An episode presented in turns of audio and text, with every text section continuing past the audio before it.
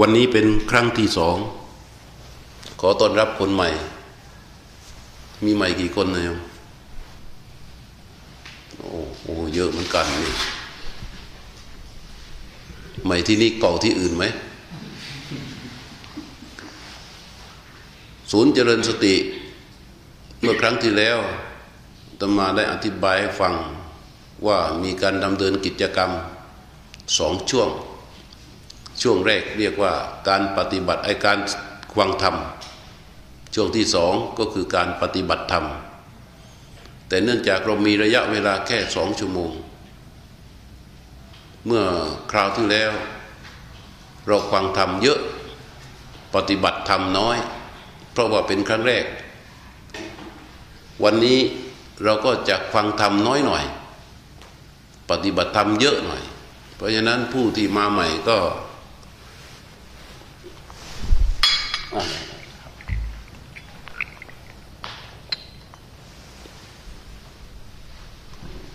ก็จะตัดทอนเวลาไปหน่อยนึงสำหรับการฟังธรรมทำไมถึงต้องบอกให้มีการฟังธรรม เพราะการฟังก็คือการเรียน สมัยก่อนพระพุทธเจ้าเนี่ยมันไม่มีการเขียน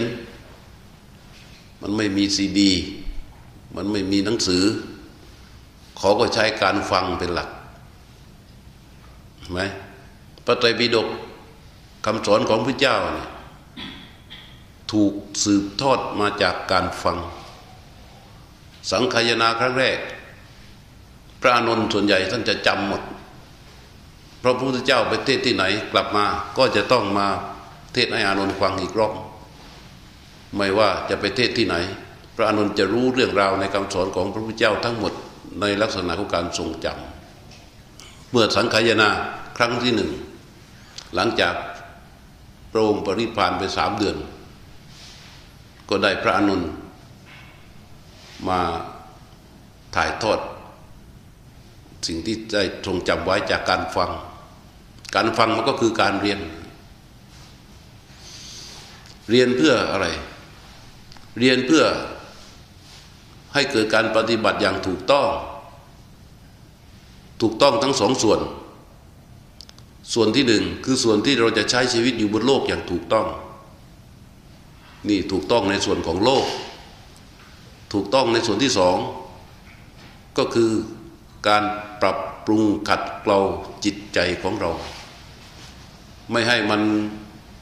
เศร้าหมองหมกมุ่นหมองมัว จมปลัก อยู่กับความเลวร้าย จมปลักอยู่กับความหลงผิดนั้นฟังเพื่อให้เกิดการปฏิบัติได้ทั้งสองส่วน ทั้งส่วนของโลก คือที่เราจะต้องใช้ชีวิตเคลื่อนไหวอยู่บนโลกนี้อย่างถูกต้อง อีกส่วนหนึ่งก็คือเพื่อการขัดเกลาจิตใจของเรา ซึ่งเป็นส่วนของภายใน และธรรมะ มาก็ไม่ได้ยกย่องว่าตัวเองเป็นพระแล้วจะมายกย่องศาสนาพุทธคำสมพระเจ้านะศาสตร์ที่จะให้พวกเราได้รับผลประโยชน์สูงสุด ทั้งในส่วนของโลก คือที่เราจะต้องใช้ชีวิตอยู่ในโลก และในส่วนที่จะขัดเกลาจิตใจของเรา ไม่มีศาสตร์ขนไหนในโลกนี้ ที่จะเทียบเท่ากับพุทธศาสนา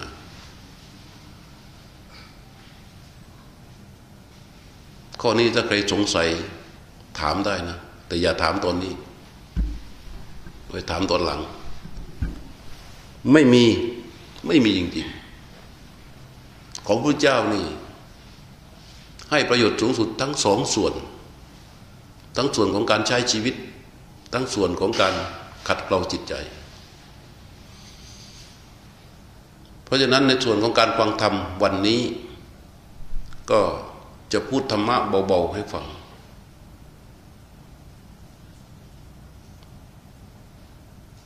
เราปรารถนา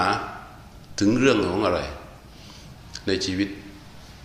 เราปรารถนาความเจริญรุ่งเรือง ก็จะพูดถึงความเจริญรุ่งเรือง ใครไม่อยากได้มั้ง ไม่มีนะ ไม่มีหรอกไม่อยากได้ความเจริญรุ่งเรืองคำว่าเจริญรุ่งเรืองในที่นี้ถ้าเราถ้าตามความเข้าใจของท่านทั้งหลายที่นั่งอยู่เนี่ยจะเข้าใจคำว่าความเจริญรุ่งเรืองนั้นหมายความว่า รุ่งเรืองด้วยทรัพย์ รุ่งเรืองด้วยหน้าที่การงาน รุ่งเรืองด้วยยศ รุ่งเรืองด้วยบริวาร ใช่ไหมต้องนึกภาพอย่างนี้ของความรุ่งเรืองใช่ไหมแต่ความรุ่งเรืองที่กล่าวถึงนี้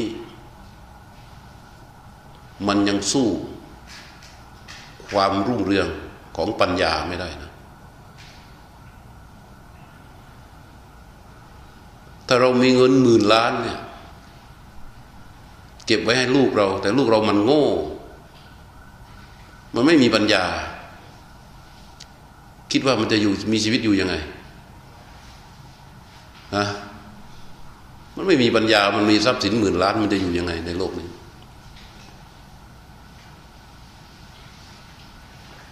เพราะฉะนั้นความเจริญรุ่งเรือง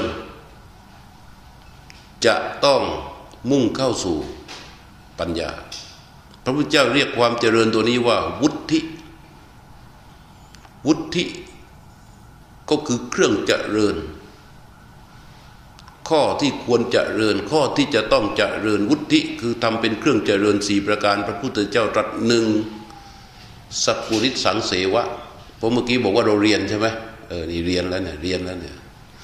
สัพพุริสังเสวะสองสัพพุริสูปัสยะ สามสัทธรรมัสสวนะสามโยนิโสมนสิการ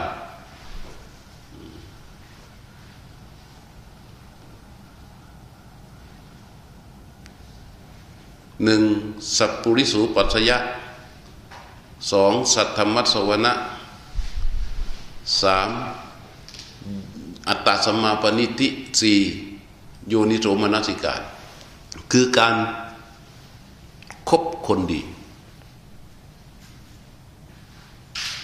มันเกี่ยวกับปัญญาไหมเนี่ย เกี่ยวไหมเออหนึ่งคบคนดีสองควังความจริงที่เป็นสัจจะเรียนรู้สิ่งที่เป็นสัจจะสามมนสิการคือคิดใคร่ครวญ การใช้ความพินิษพิจารณาสี่การสร้างพื้นเพของจิต ที่เรียกว่าบุญวาสนา เครื่องเจริญ ตัวนี้จะทำให้เรานำเกิดอะไรขึ้นกับชีวิต คือปัญญา ปัญญาที่เกิดนี่จะเป็นปัญญาที่หนักแน่นดังแผ่นดิน เป็นปัญญาที่ไว เป็นปัญญาที่กล้า เป็นปัญญาที่เป็นอุดมการเป็นปัญญาที่อุดมเป็นอุดมการหมายความว่าปัญญาแบบไหน เป็นปัญญาที่จะทำให้เราสามารถที่จะวางเป้าหมายในอนาคต เป็นจุดจุดจุดจุดจุดจุดแล้วก็นำพาชีวิตเราขับเคลื่อนเข้าไปสู่เป้าหมายอันนั้น อย่างประสบความสำเร็จนี่พูดกันในเรื่องของโลก เป็นปัญญาที่สามารถทำให้เราวางแผนงานของเราในอนาคต เราจะไม่ให้งานในอนาคตมาบีบคั้นชีวิตเราเมื่อมันมาถึง ก็ต้องอาศัยปัญญาตัวนี้ ปัญญาตัวนี้จะเกิดขึ้น เมื่อมันเกิดขึ้นแล้วเขาเรียกว่า เป็นปัญญาดังแผ่นดิน ถ้ามีอะไรมากระทบกระทัน เราก็จะไม่ตกหลุมในสิ่งที่กระทบนั้น หนักแน่นมั่นคง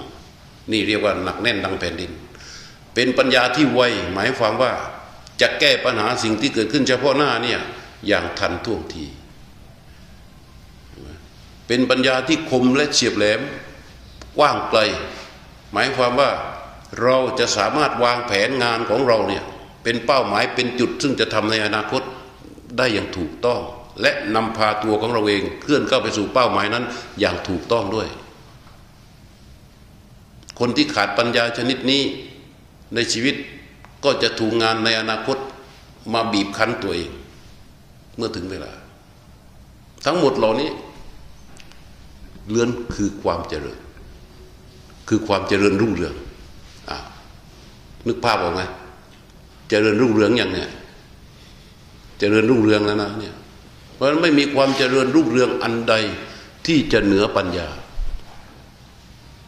งั้นเราใครจะทำให้ได้ พระทำให้ได้ไหม ไม่ได้ พ่อแม่ทำให้ได้ไหม ไม่ได้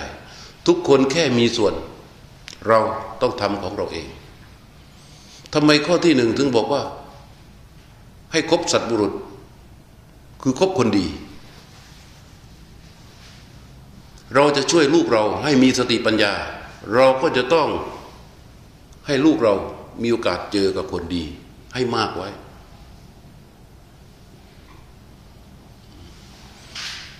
นี่ที่เราจะช่วยได้นั้นตัวเราเองเนี่ยทำไมเราจะต้องคบคนดี คนดีคือคนแบบไหน คนดีคือมันจะไม่นำสิ่งที่เป็นโทษมาสู่ชีวิต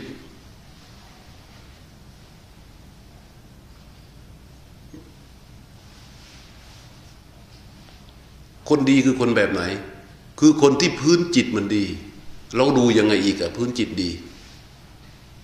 พื้นจิตของคนที่ดีเป็นยังไง ถ้าเราเดินออกไปบนถนน เจอคนที่มันอายุน้อยกว่าเรา ยกมือไหว้เราเราบอกว่าไอ้นี่คือคนดีไหมคนดียังดีแล้วใช่ไหมระวังจะถูกหลอก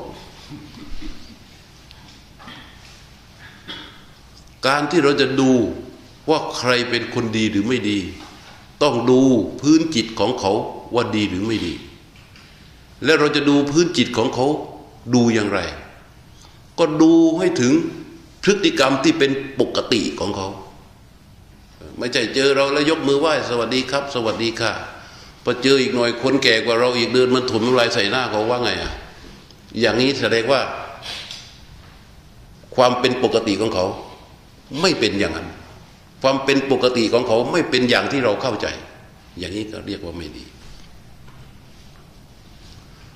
คนดีคือคนที่ไม่นำสิ่งที่เป็นโทษมาสู่ชีวิตเรา คนดีคือคนที่มีภาคพื้นของจิตเดิมดี คนดีคือคนที่ เอื้อประโยชน์ เอื้อประโยชน์เดี๋ยวนี้เราใช้ชอบใช้คำว่าอะไรว่าแชร์ใช่ไหมอืมเออแบ่งปัน คนดีคือคนในหลายทัศนะ และทุกคนที่นั่งในที่นี้ ถ้าจิตปกติไม่อคติจะรู้ว่าคนไหนดี คนไหนไม่ดี ถ้าเราปกตินะ นั่งเนี่ยเราไม่ลำเอียงไม่ถือว่าคนนี้คือแฟนเราไม่ถือว่าคนนี้คือพี่เราน้องเราไม่ถือว่าคนนี้คือเพื่อนตั้งแต่เรียนอนุบาลมากับเรา เราไม่ถือว่าคนนี้ญาติกับเป็นเพื่อนกับแม่ ไม่ถือว่าคนนี้เป็นอา เราถอดเราออกมาจากความผูกพันนั้นทั้งหมดมาอยู่ที่ใจของเราเองแล้วมองว่าคนคนนี้ดีหรือไม่ดี ทุกคนจะรู้ว่าเขาดีหรือไม่ดีเออข้อนี้ ถ้าเราจะสร้างความเจริญจริง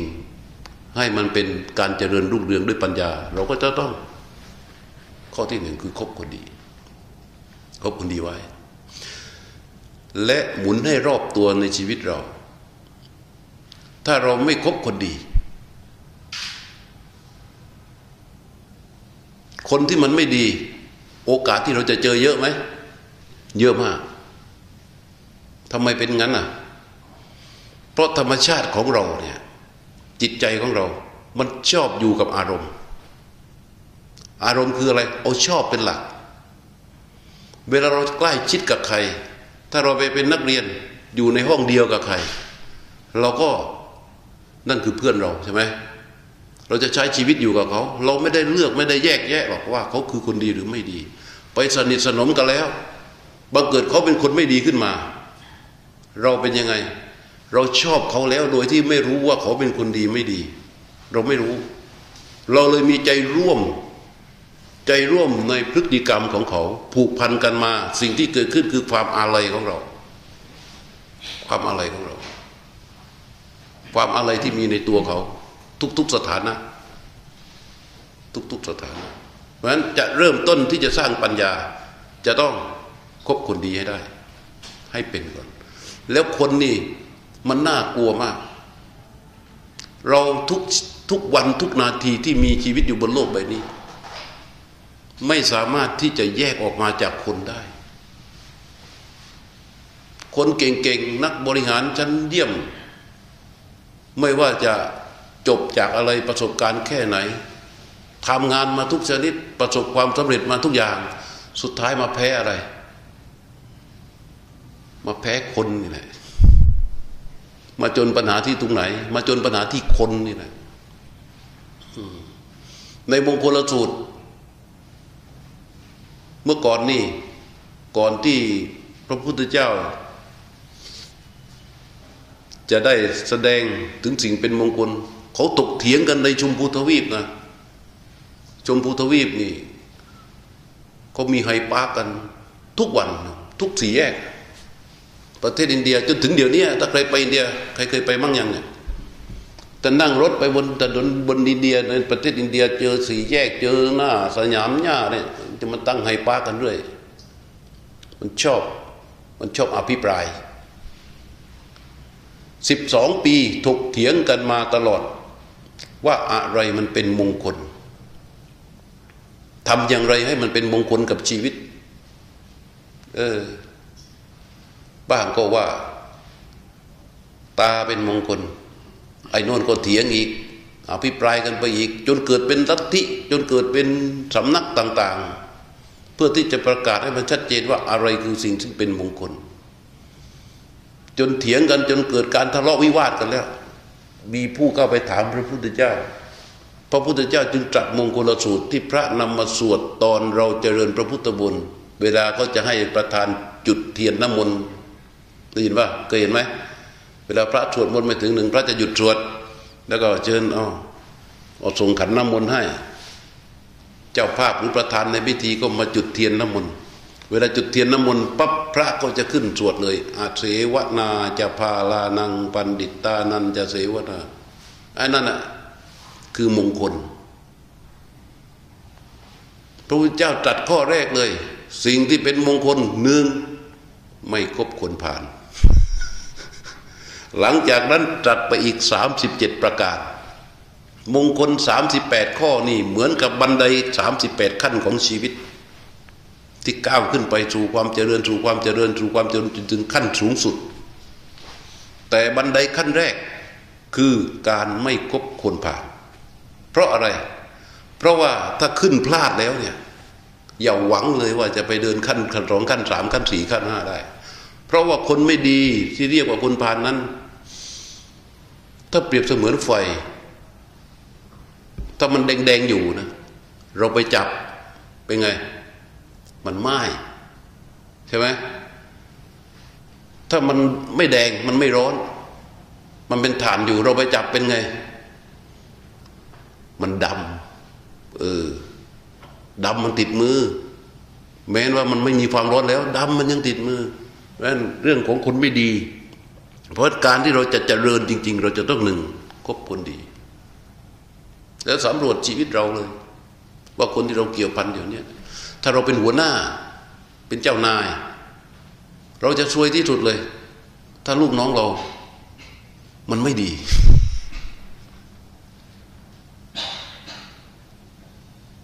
เราเป็นหัวหน้านี่เราตั้งใจจะทำงานทำการโอ้โหวางแผนอย่างโน้นวางแผนอย่างนี้ลูกน้องก็ ขี้เหล้าเมายา ขี้เกียจ ทำงานก็ผลัดวันประกันพรุ่งอื่นอาจสั่งอย่างทำอย่างเห็นไหมไม่รู้จักเวล่ำเวลา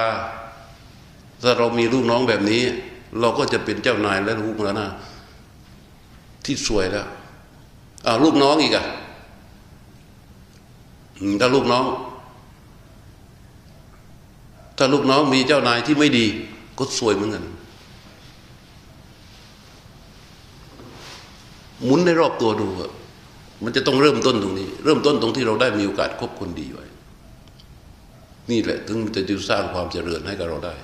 ในตัวที่ปัญญา ประการที่สองให้ได้ฟังพระสัทธรรมฟังพระสัทธรรม คือให้ได้ศึกษาเรียนรู้ความจริงของธรรมชาติ ในชั้นของความจริง ไม่ใช่อะไรก็เวรกรรม ไม่ใช่อะไรก็โทษแต่กรรมโทษแต่กรรมโทษแต่กรรมอยู่อย่างเดียว เราจะต้องได้ยินและได้ฟังในสิ่งซึ่งเป็นความจริงอย่างธรรมชาติ ที่มันเป็นความจริงจริง ๆ และเป็นความจริงที่รอบด้านไม่ใช่ใช้ชีวิตของเราตกอยู่เหมือนคนสองคน เดินไปบนถนนเข้าร้านเสริมสวย บนหัวนี่ทำไปเสียเกือบหมื่นตั้งแต่งหน้าตั้งทำผมเนาะชุดอีก อีกสักหมื่นหนึ่งให้สักหมื่นหนึ่งถูกถูกเกือบสองหมื่นแล้ว เพื่อที่จะไปงานเลี้ยง เดินด้วยกันไปในซอย พอไปถึงฝนตก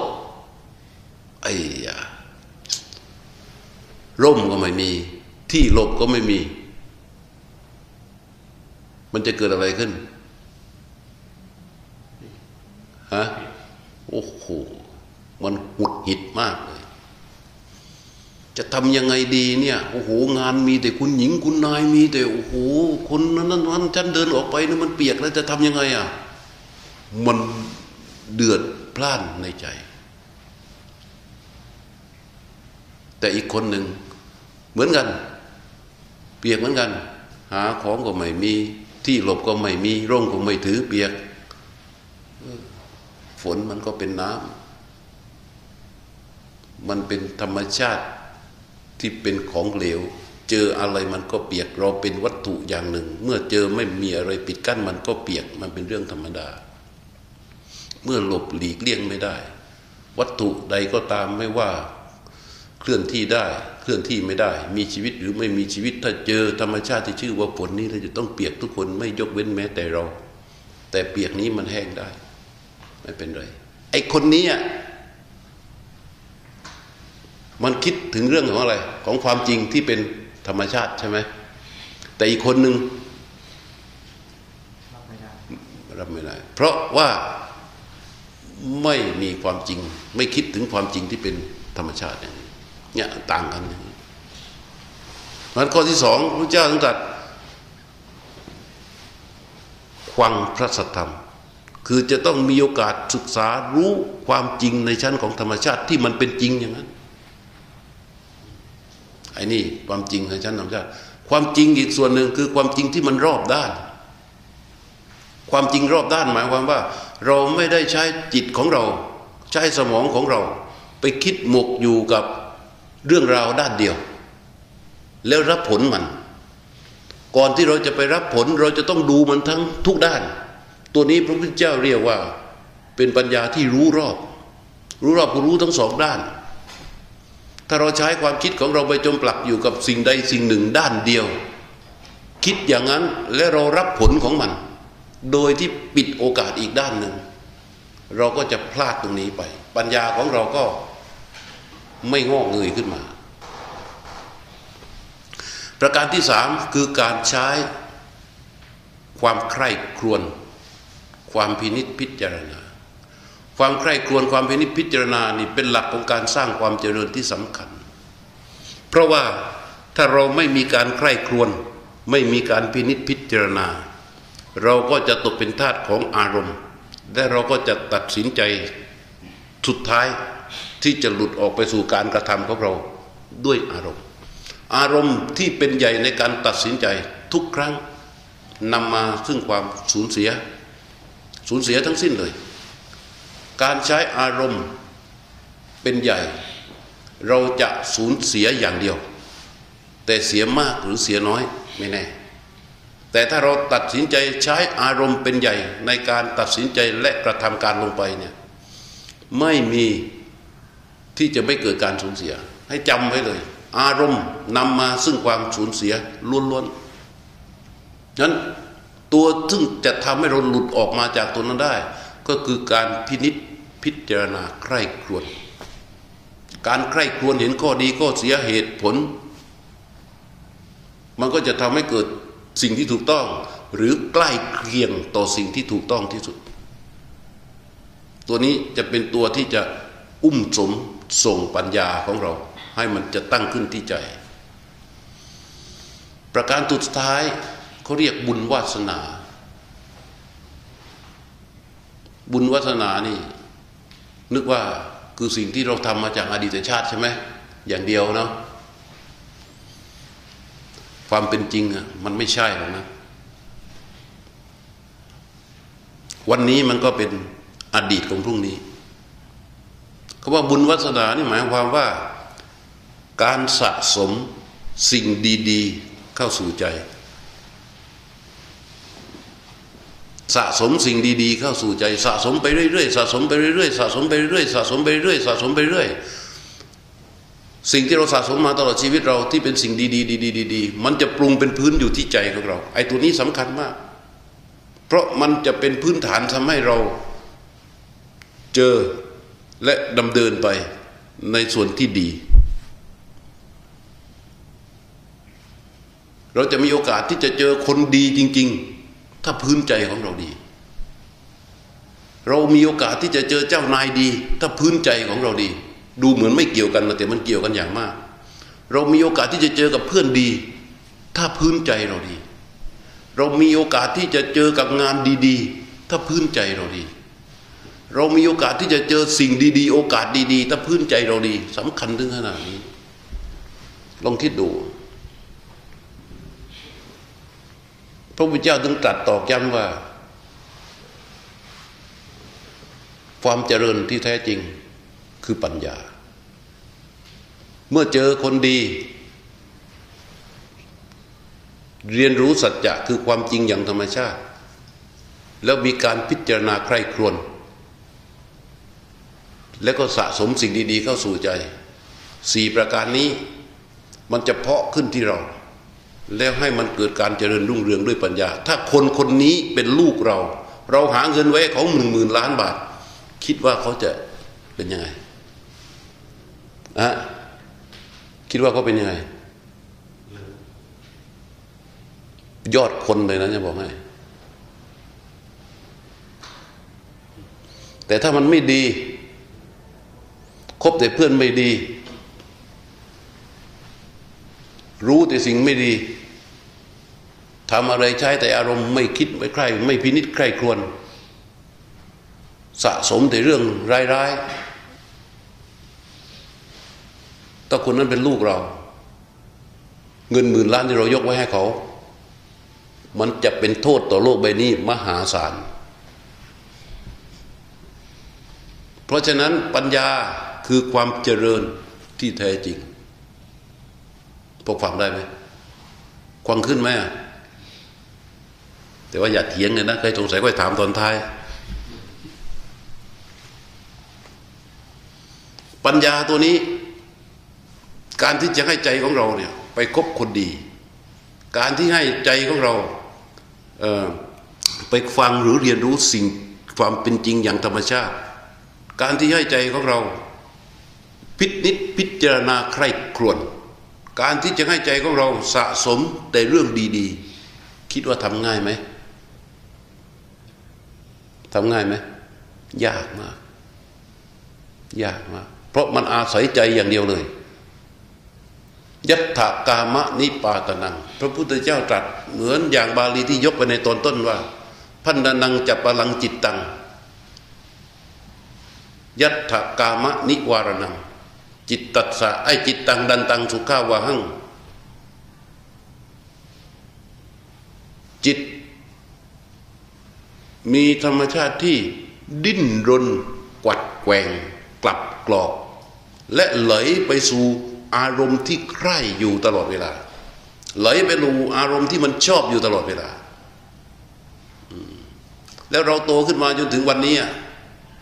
ไม่ว่าตาไม่ว่าหู ไม่ว่าจมูกไม่ว่าลิ้นไม่ว่ากาย ตามันก็อยากจะเห็นแต่สิ่งที่มันชอบ หูก็อยากได้ยินแต่สิ่งที่มันชอบจมูกก็อยากได้กลิ่นที่มันชอบ ไอ้ที่ใจมันชอบ ลิ้นก็อยากได้สัมผัสกับรสที่ใจมันชอบกายก็อยากจะได้สัมผัสกับสิ่งที่มันชอบ อาศัยใจชอบอย่างเดียวเลย มันมีปกติไหลเข้าไปสู่สิ่งที่มันชอบอย่างเดียวเลย เพราะฉะนั้นสิ่งที่มันชอบบางครั้ง ไม่รู้ดีหรือไม่ดี มันเป็นอารมณ์ไปหมดเลย การที่จะให้เรามีโอกาสได้ไปคบคนดี ได้เรียนรู้ความจริงอย่างธรรมชาติ ได้คิดอย่างรอบด้านอย่างที่หลวงพ่อยกตัวอย่างอย่างเมื่อกี้เนี่ยหรือให้ได้คิดพิจารณาใคร่ครวญในสิ่งที่เกิดขึ้น เฉพาะหน้าทุกครั้งก่อนกัก่อนการตัดสินใจสุดท้าย หรือการสะสมแต่สิ่งดีๆเนี่ย มันจึงยากมาก มันจึงต้องอาศัยอะไร ต้องอาศัยสติใช่ไหมมันจึงต้องอาศัยสติ สติมาจากไหน นี่ไง ศูนย์เจริญสติ สติมาจากไหน ไอ้เรื่องสีข้อต้นเนี่ยที่หลวงพ่อกล่าวไว้เนี่ยคือสิ่งที่พระพุทธเจ้าสอนนะถ้าพระพุทธเจ้าสอนแล้ว ทิ้งไว้แค่นี้ ควรแก่การนับถือไหมยังไม่พอต่อการนับถือนะดีจริงแต่ว่านักคิดโดยทั่วไปบางทีมันก็คิดได้นะอย่างไอสไตล์ไอสไตล์มันยังมีคำพูดที่แบบเออทึ่งๆไอสไตล์มันบอกว่าไง มันเตือนผู้หญิงบอกว่า ถ้าผู้ชายคนที่คุณรัก จูบคุณไปด้วย แล้วขับรถถึงที่หมายอย่างปลอดภัย คุณจงทิ้งผู้ชายคนนั้นเสียไอ้เราตายบอกคนฟังถ้าไม่คิดก็ไม่เข้าใจนะทำไมต้องทิ้งรู้เปล่า รู้ไหมเพราะมันไม่ได้ใส่ใจการจูบนั้นเลย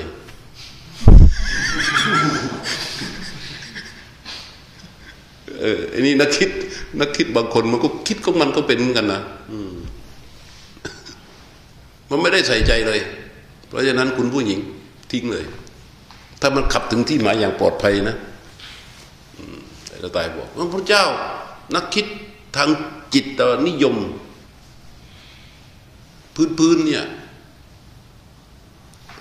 เยอะมากคำสอน แต่ว่าแค่สี่ประการสำหรับสร้างความเจริญที่ชื่อว่าปัญญา แต่แค่นี้ก็ยังยังไม่สูงสุด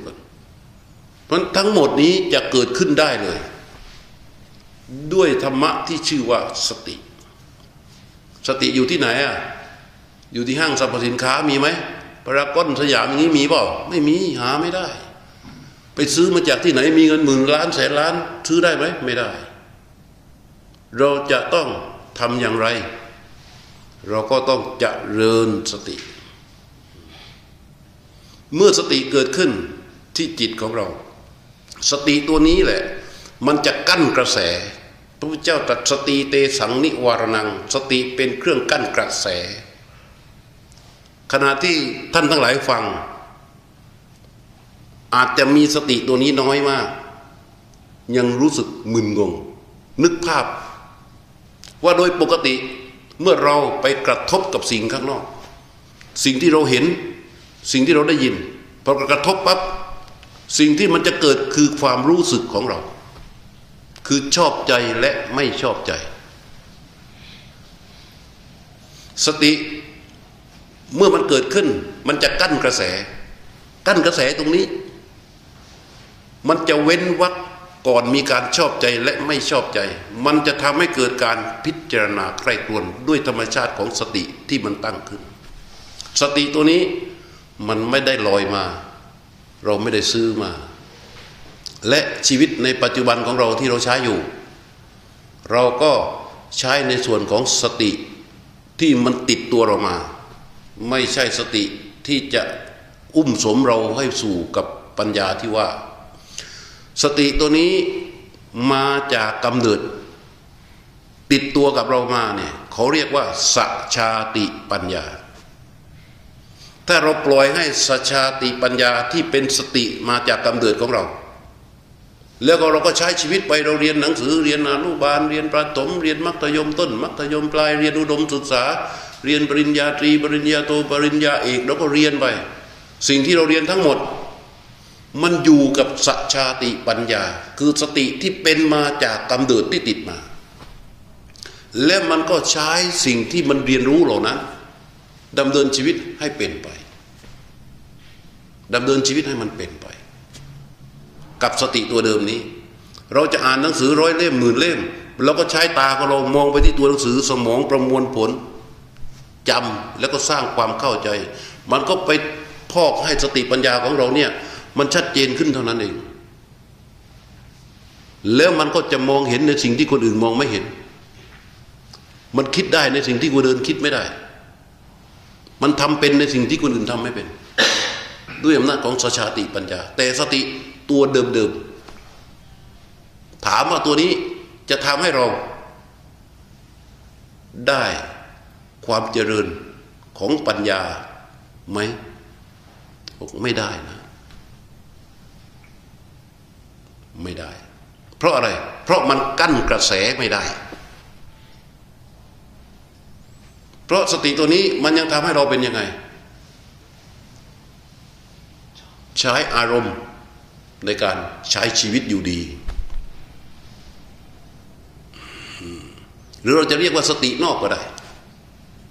สตินอกก็ได้ สติในก็ได้ บางคนมีพี่น้อง ก็แยกแยะไม่ออก ว่าพี่ของเรามันไม่ดีอย่างนี้ แต่มันดีอย่างนี้ เราแค่ไม่ชอบใจที่มันไม่ดีอย่างนี้ เราทำให้เราเกลียดในความเป็นพี่ของเราออกไปเลย โดยที่รักษาไอ้สิ่งดีๆ เยอะๆ ที่พี่เรามีไม่ได้ หรือพ่อของเรา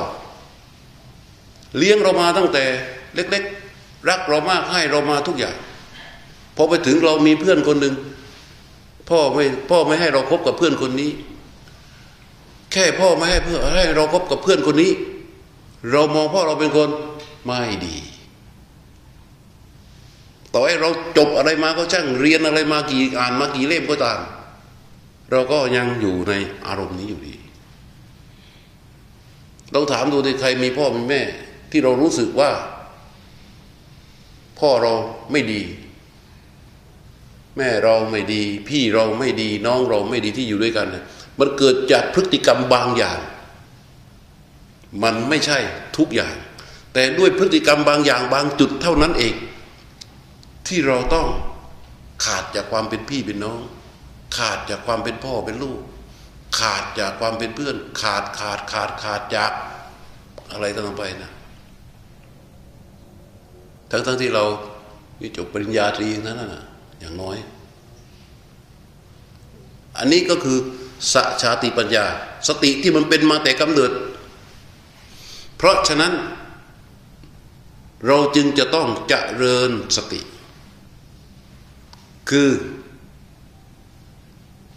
ทำสติตัวเดิมที่มีอยู่เนี่ย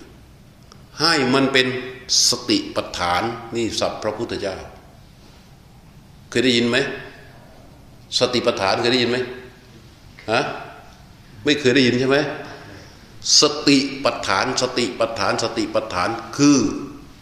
ฐานที่ตั้งของสติ ที่มันเกิดขึ้นจากการเจริญภาวนาของเรา วิธีการที่จะทำให้สติตัวเดิมๆติดมาจากกำเนิดขึ้นมาเป็นสติปัฏฐาน เขาเรียกว่าการภาวนานี่ภาษาพระพุทธเจ้า เขาเรียกว่าการปฏิบัติธรรม ถ้าการปฏิบัติธรรมอันใด ไม่สามารถทำให้สติ ขึ้นมาเป็นสติปัฏฐานที่จิตของเราได้ การปฏิบัติธรรมนั้นไม่ใช่ของพระพุทธเจ้า การปฏิบัติธรรมอันใดยิ่งปฏิบัติ ยิ่งหลง การปฏิบัติธรรมอันใดยิ่งปฏิบัติแล้วยิ่งโง่ การปฏิบัติธรรมอันใดยิ่งปฏิบัติแล้วไม่ได้สติเลยไอ้นั้นไม่ใช่ของพระพุทธเจ้า พระพุทธเจ้าสอนชีวิตเราเนี่ยแบ่งเป็นสี่ส่วนกาย ส่วนที่เป็นร่างกายนะลักษณะที่เข้มแข็ง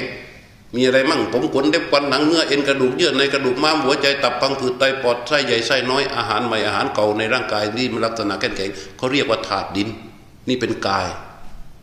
ธาตุน้ำดีเสลดหนองเลือดเหงื่อมันก้นน้ำตาเปลี่ยวมันน้ำลายน้ำมูกไก่ข้อมูดนี่เป็นธาตุน้ำลักษณะที่เอิบอาบเป็นกายหนึ่งร่างกาย ชีวิตเรานะสองความรู้สึกสาม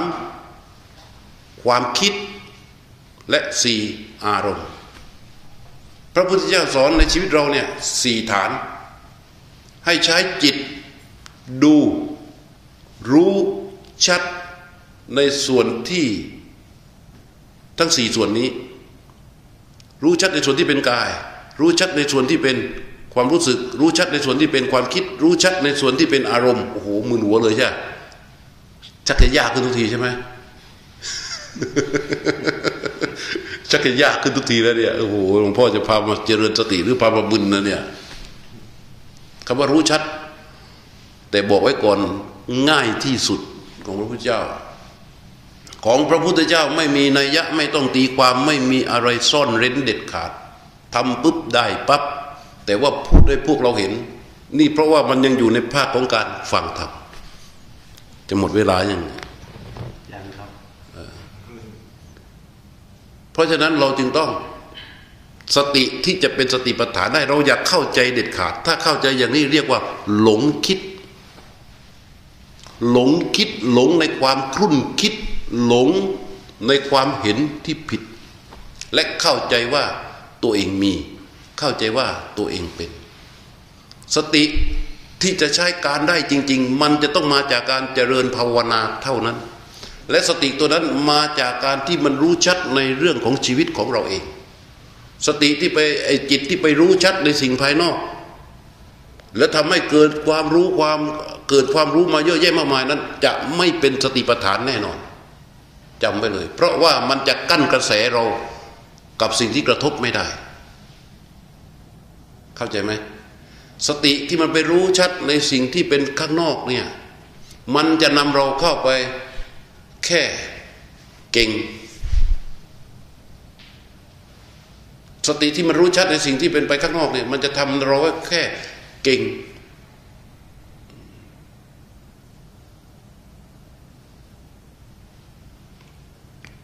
เพราะฉะนั้น เราจึงต้องเจริญสติ เพราะฉะนั้นทุกวันถ้าหลวงพ่อมาที่นี่ ก็จะพูดธรรมะธรรมะทุกหมวด จะเกิดขึ้นอย่างชัดเจนได้ใช้ได้ ก็จะต้องอาศัยสติวันนี้พูดถึงเรื่องของความเจริญความเจริญที่แท้จริงก็คือปัญญา โดยหลักของความเจริญทั้งสี่ประการนั้น จะสามารถเกิดขึ้นอย่างแท้จริงกับเราได้ เราจึงต้องมีธรรมะที่ชื่อว่าสติ เพราะฉะนั้นฟังธรรมะเสร็จเรียบร้อยแล้ว เรามาเจริญสติเนี่ยเท่ากับว่าเราสร้างฐานให้กับจิตของเราถึงความเจริญ ที่พูดไปแล้วด้วย ไม่ว่าธรรมะหมวดไหน เพราะสติเมื่อเจริญแล้วตั้งขึ้นที่จิต เวลามันนำออกมาใช้เนี่ยถ้ามันใช้ในลักษณะเอื้อเฟื้อเผื่อแผ่มันเป็นอะไรเป็นเมตตาถ้ามันตั้งขึ้นที่จิตแล้ว มันเกิดความรู้สึกละอายกับการที่จะต้องไปทำความชั่วความเลวร้าย ก็เรียกว่าฮิริโอตปะ ถ้ามันตั้งขึ้นที่จิตแล้ว มันไปใช้ในลักษณะของความอดทนอดกลั้นเขาเรียกว่า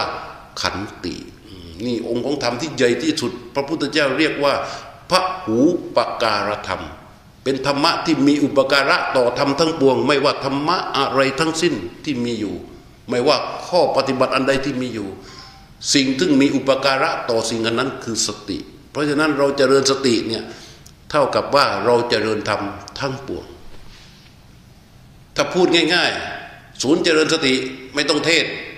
หลวงพ่อมาถึงพาพวกเราปฏิบัติเลย เพื่อให้สติมันเจริญเจริญ เราก็ได้ทำทั้งปวงแล้วเออแต่ว่าไม่ได้มันต้องฟังเรียนกันมั่งเพื่อกลอมกลอมกลอมเกลาจิตนะในส่วนของการฟังธรรม ก็พอสมควรวันนี้ ทีนี้เราจะเข้าสู่การเจริญสติ